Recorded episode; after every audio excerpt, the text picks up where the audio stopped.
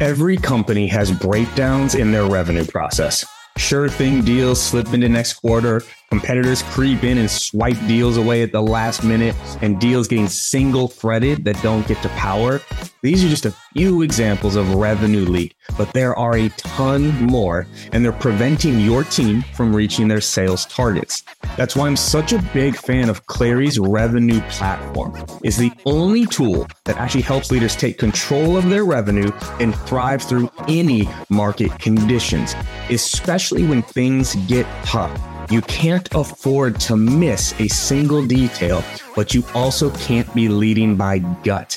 Clari combines the science and the art of sales and sales leadership. So go to clari.com if you want to answer the most important question in your business. Are you going to meet, beat, or miss on revenue?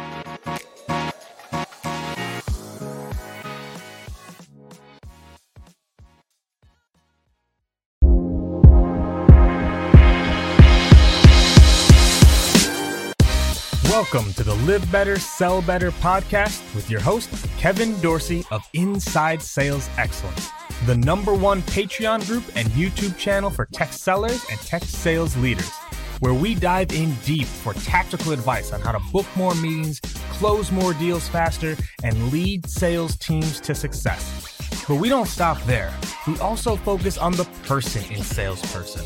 We talk about mindset, goals, time management, and so much more. So thank you for listening. And if you're interested, head on over to patreon.com slash inside sales excellence.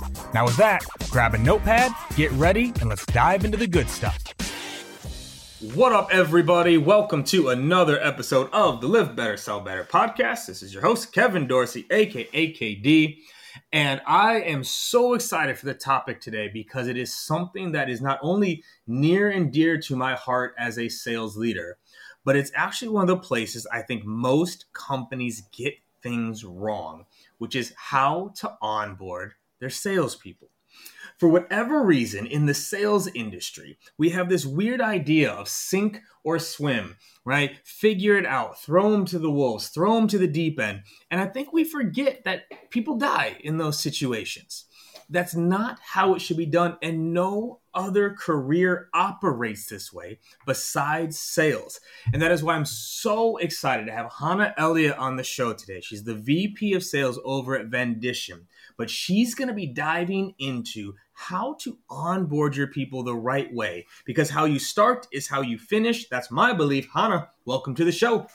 KD, thank you so much. Glad to see ya. Right? This is a long time coming. I don't know why it took this long for this to happen, but here we are. We here we it. are. We did it. so, all right. Well, we're going to dive right into this because I want to make sure we cover as much as possible, right? So, why why was this the topic? Like when I ask like what you want to talk about, and it's SDR onboarding, sales reps onboarding. Why is this a topic so near and dear to your heart? Well, you know, the easiest answer to that is because it's what Vendition does, right? So I'm thinking about it uh, 24 7, seeing thousands of SDRs go through it every year. Um, but I think, you know, the, the next level to my response is what you just said. It's um, it's that a lot of people get it wrong, and they don't mean to. Everyone's heart is in the right place. Everyone wants their team to win. Um, it's just a lot harder, I think, than most of us give it credit for. Sorry, my dog's about to go nuts in the background. I'm trying to keep him quiet, but you know he's got to keep me safe. So let's talk about this, right? So where do you think a lot of companies go wrong? Like, I don't know if I fully agree that I think they're all their hearts are in the right place, but maybe okay. that's a different conversation. but where do you see a lot of companies go wrong with their onboarding, and then we can flip the script into like what are the things that they should be doing? Man, I think it's really simple. I think it's not setting aside the time to do it right. You know, especially with SDRs, um, you have to remember that a lot of these folks are entry level. Um, they're coming straight out of college, straight out of high school, straight out of a technical career. Maybe they're a total career switcher um, who just hasn't had the experience of working in a sales environment before. Um, and especially I, I, think it applies across the board, but especially in remote environments, they don't have that benefit of being able to look over at the next next desk and see, oh, Katie's doing it this way. That's what I should do, right? Like, um, they just don't have that opportunity to learn that you and I had coming up, right? Um, and so, so I think the answer is super simple. It's just the intentionality of setting aside the time to be there every day, twice a day, quick responses um, while someone's in that very critical first 90 days. Um, and I can't I can't blame people either because while you're onboarding a new SDR, you're also held accountable to a number. Um, you're also trying to manage the you know your existing team and trying to be there for them as well you've got so many other things going on you know i can't i can't blame people who don't who aren't able to set aside the time that's needed but that's what it is. Mm-hmm. so let's touch on that then they're busy i don't think that's an excuse so what should they do all right i'm busy but you're also responsible for these people so what should they be doing to either get it done or to free up time to make sure that their people are getting onboarded the right way. Because it's one of those chicken or the egg things. Like I'm so busy that I can't onboard my people. If I'm not onboarding my people, they're not going to succeed, which is only going to make me more stressed and more busy. And it's that never ending. So, like, what could they do to free up time or to make it work if they are strapped? You know, first of all, I think it's a worthwhile exercise um, to look at the pipeline or revenue impact of not having a fully ramped SDR in seat because that's what's going to help you prioritize your time. Mm-hmm. Um, it's too easy to get caught up in the daily whirlwind, you know, to your point, and say, you know, I'm I'm too busy. I I just don't have time to do it. I have all these other things I'm doing. Um, but once you see the financial impact of not having an SDR in seat, that's part of your forecast, that's part of your model, that's part of your um, you know revenue delivery for the rest of the year. Uh, then it makes it a lot easier to prioritize because because it's very very significant. I think most of us will find. Um, so I think that's the first thing I would do, and then the second thing I would do too is again, it's simple. It's uh, before you even start hiring, make sure you have your first 90 days laid out. Get go ahead and block your calendar for the first 90 days um, don't let other things creep up and um, take priority. And I say this because I've seen it, but I know how hard it is because I don't get it right all the time either. I'm onboarding people right now onto my team and I don't get it right all the time. It's mm-hmm. really hard to do, uh, but it helps have it, you know, before the whole thing's even started, blocking your calendar. Um, going ahead and setting up mentor relationships, going ahead and setting up buddy relationships, um, because when it comes down to it, the whirlwind's going to take over. Absolutely. Something that um, rolled out actually when I was at Service Titan, I was in a very similar situation where I had a team of 20 and grew it to almost 100 people in a year. And I was like, how on earth do I onboard this many people, right? I didn't have an enablement team at, at the time, was still ramping that up. So we implemented something called tribal training, where the first 60 to 90 days were fully mapped but individuals on the team were responsible for different activities. And so we were able to like scale out like a heavy onboarding program. But everyone was only responsible for like an hour-ish per week to make it run. And it really helped to scale things out. And it touched on one of the things that you were mentioning and but I never figured this out really well remotely and so I'm curious if you have some thoughts on this. Because it helped with the culture right? I'm learning from my peers. It helped with connection. I'm hearing it from people in my role. But that on the floor hearing things that on the floor coaching right where in the office you had disappeared remotely. Have you seen things to help bridge that? Have you done things or seen things best practice of like how do you recreate that a little bit. And and I'll share this point and then pass the back mic over. Ramp time was the only metric I could not get back to its original form. Ramp time was the only metric once it moved fully remote I could not get back to its original form. And that was with all the things and all the tactics and all the things, I could never get it back there. And I think this was part of it. What have you seen around that kind of on the floor learning remotely? There are a couple, I mean, I, I'll, I'll, be honest, I personally haven't cracked the code either, but here are some things that we know and have seen worked. Again, you know, we're working with thousands of SDRs a year, we're working with hundreds of employers and hiring managers a year um, here are some things that we do know work. So I love that like tribal learning that you mentioned. Um, that matters, right? Um, mm-hmm. and ideally, your SDR is on the floor listening to you know all the calls going around going on around them. And then same thing you as the manager are you know walking the floor hearing the conversations able to drop in feedback on the fly. Um, but when you're in a remote environment and it has to be one to one and it has to be intentional and scheduled, that gets a lot harder because you know you just don't simply have the time. So of course like a call conversation intelligence software call recording software is important for that. Gong Chorus exec vision whoever. Um, mm-hmm. when it comes to delivering feedback as a manager um, and then when it also comes to SDRs listening to how other people are doing it, but you do lose the element of being able to shadow on the fly.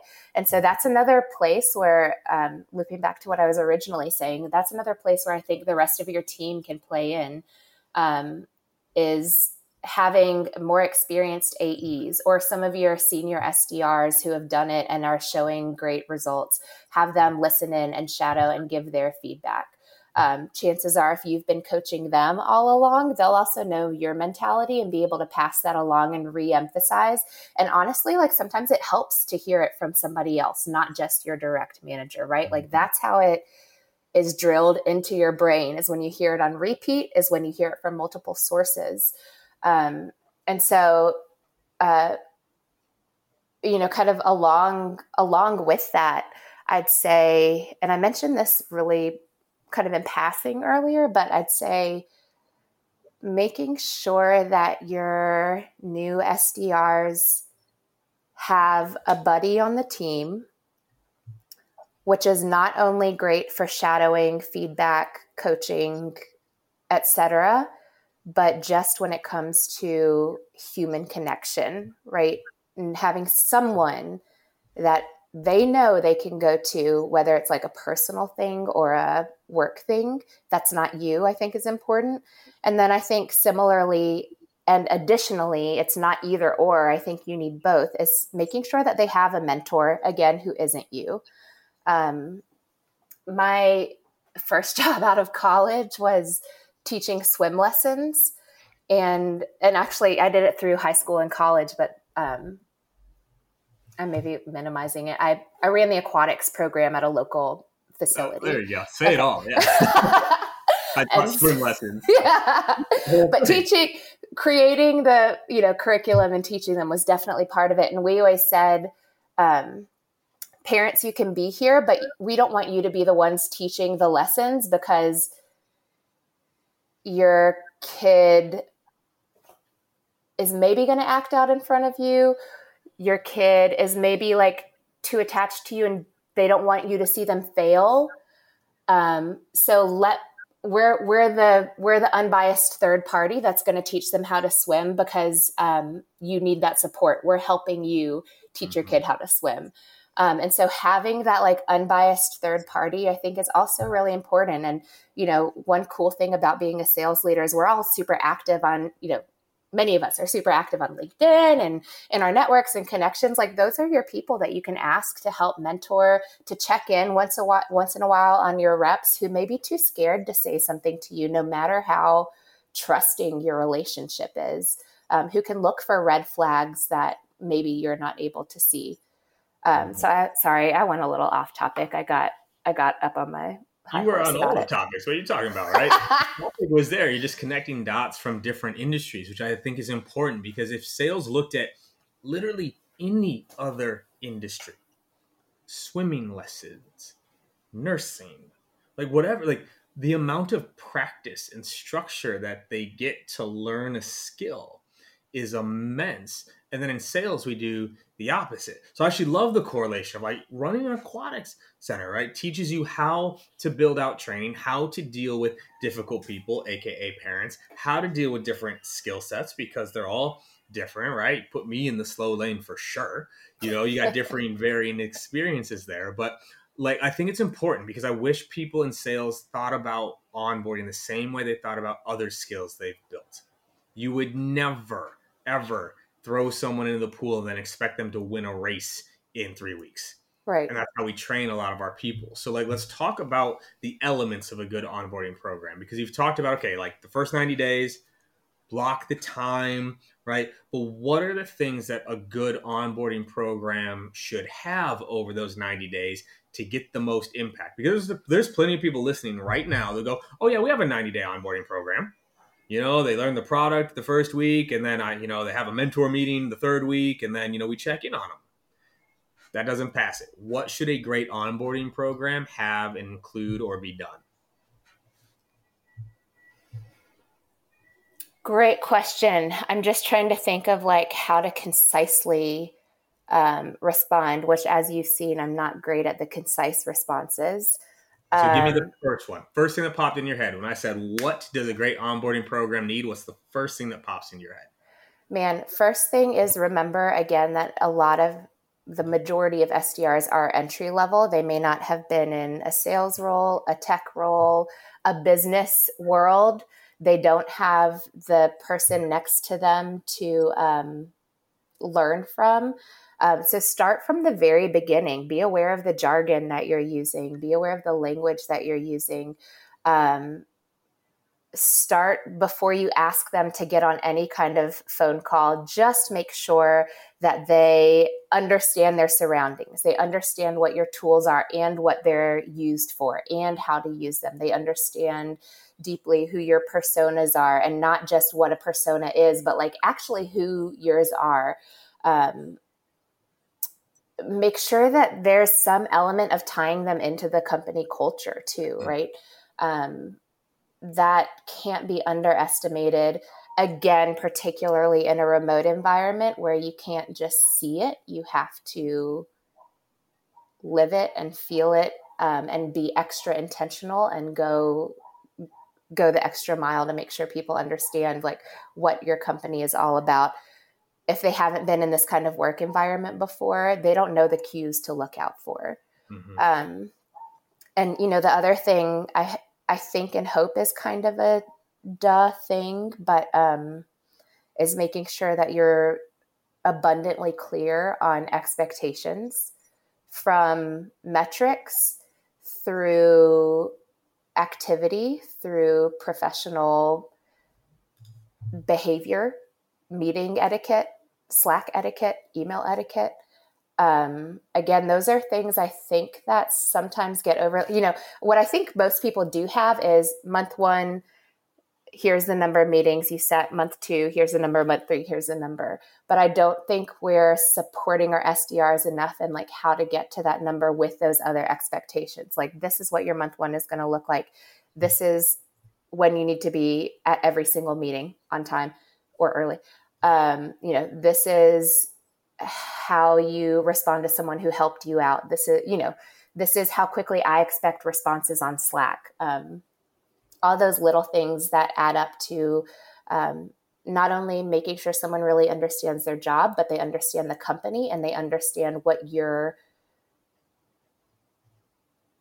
uh, definition of a successful employee is because it isn't mm-hmm. always just about the number, right? Obviously, that's a enormous part of it. A, a thousand percent, right? And that's where I do think people forget, especially with SDRs. Like for a lot of them, this may even be their first job job, and so like teaching them how to be a professional, right? Mm-hmm. Like what professional communication sounds like, what it means to have a full time job, right? Like you have to teach all of that. And i think that's where a lot of people miss is they forget all the things that they need to know in order to succeed.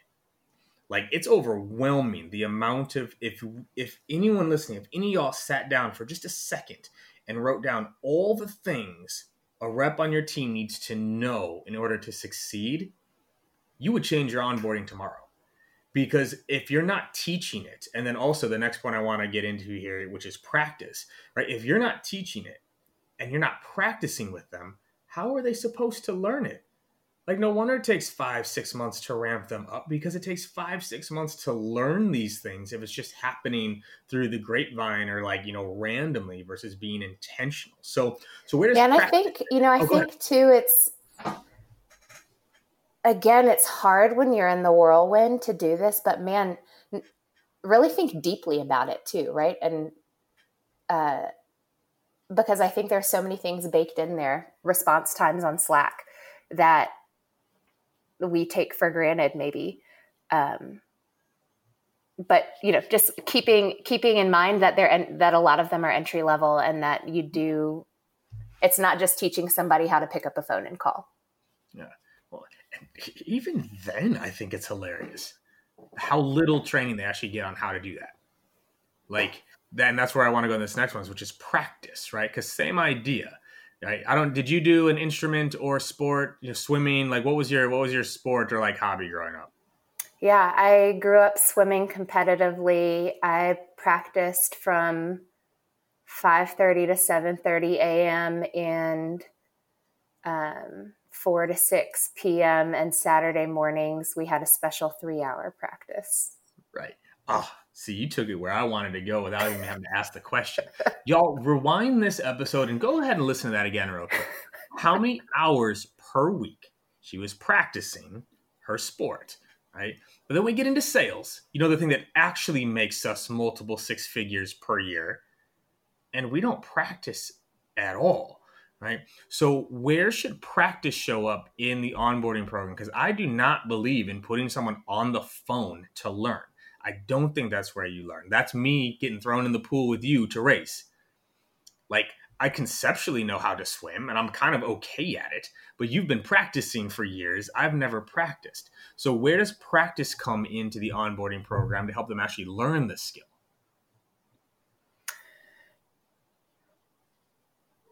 Every every day um but yeah i'm with you i i'm not a you know, second week throw somebody on the phone. That's not my approach or preference. Um, but you have to hit it hard at the beginning. That's where you can take advantage of um, your mentors, of your buddies. Um, that's where you can um, do a lot of like group online at the same time, cohort writing workshops. Um, but I'm I'm with you, and you know one other thing too that we've been playing with is you know and it, it'll depend for every single company what your channels are and where you where you work that way. But one thing I've seen too is like as you've so first, you know, you've covered your basics, your fundamentals. They know what sales is. They know what your tech is. They know what your business does. Um, you move on to the practice, a lot of role playing, a lot of recording themselves and you listening and coaching, a lot of um, buddy sessions, um, a lot of them listening to other calls.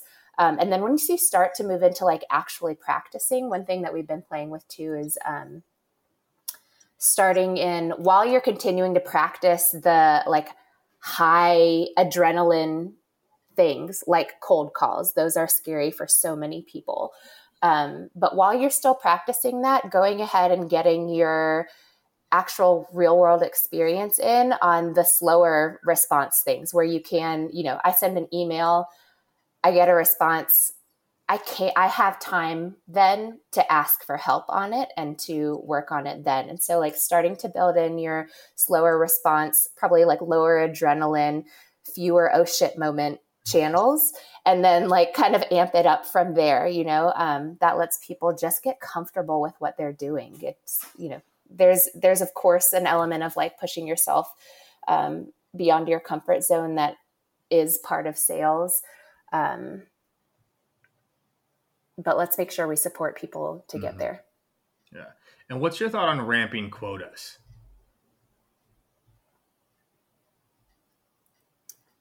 So like, because sometimes people's like, hey, your quota is ten every month, and you ramp up to it, or month one it's one, month two, it's three, month three, it's nine, and then month four. Like, how do you think about ramping quotas during the onboarding process? Um,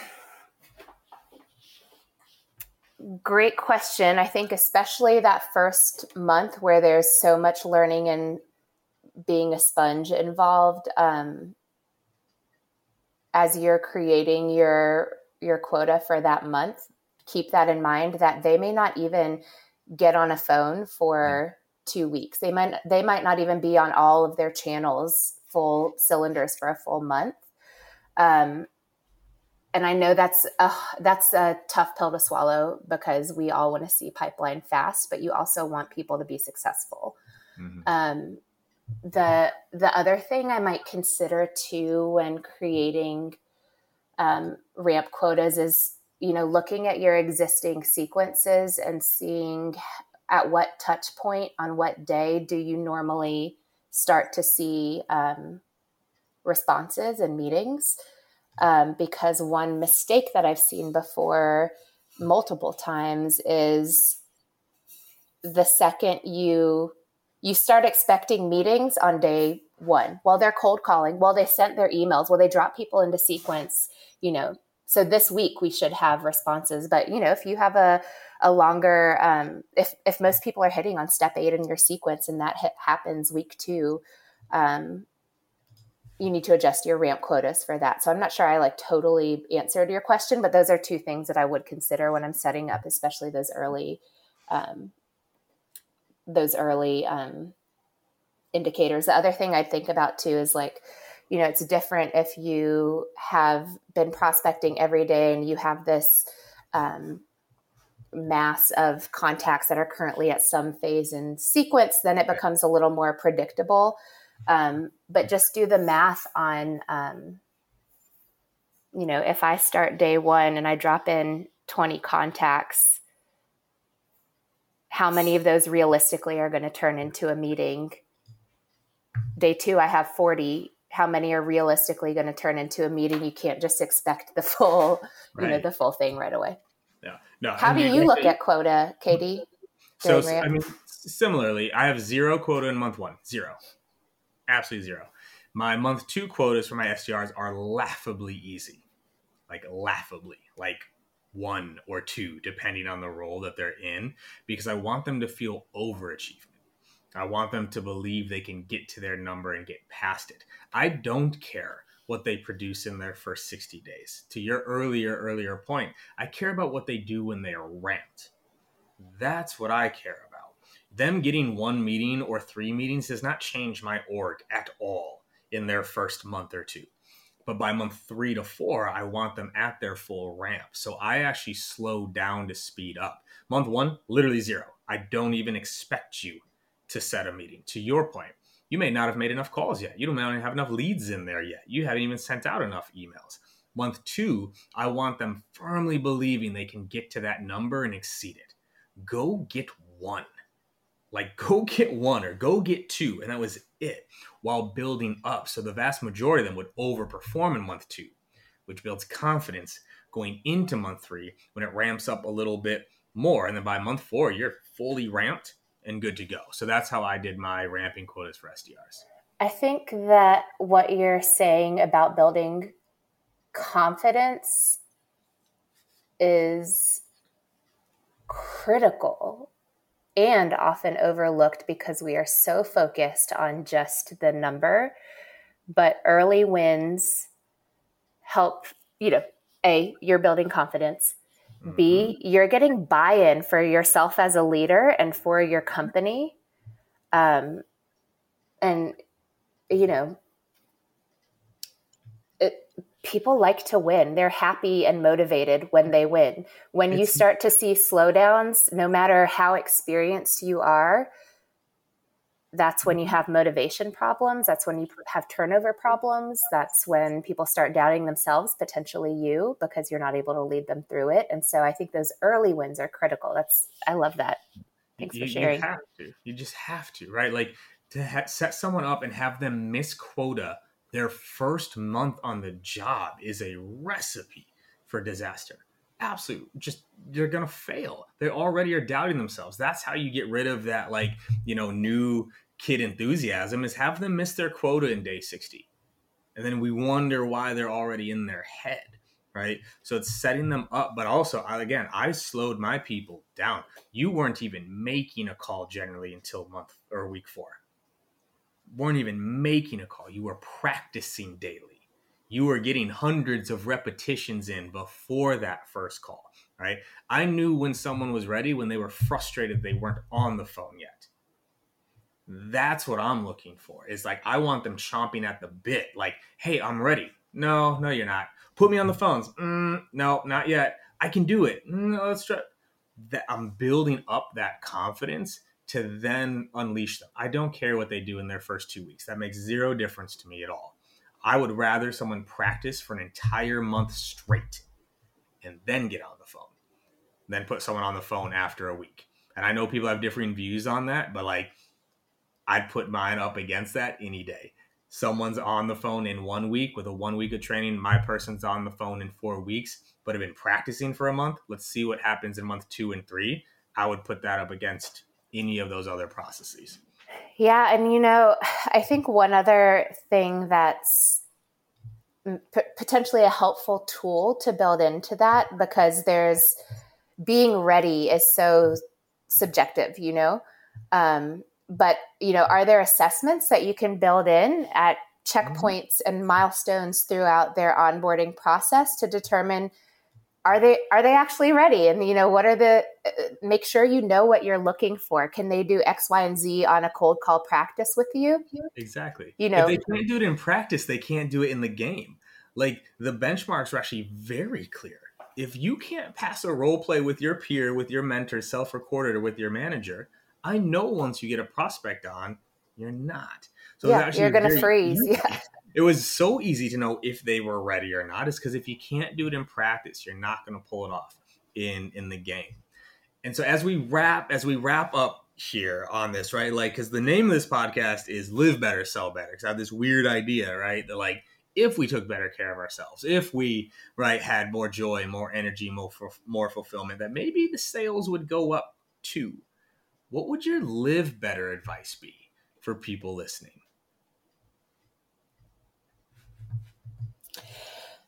Um, gosh,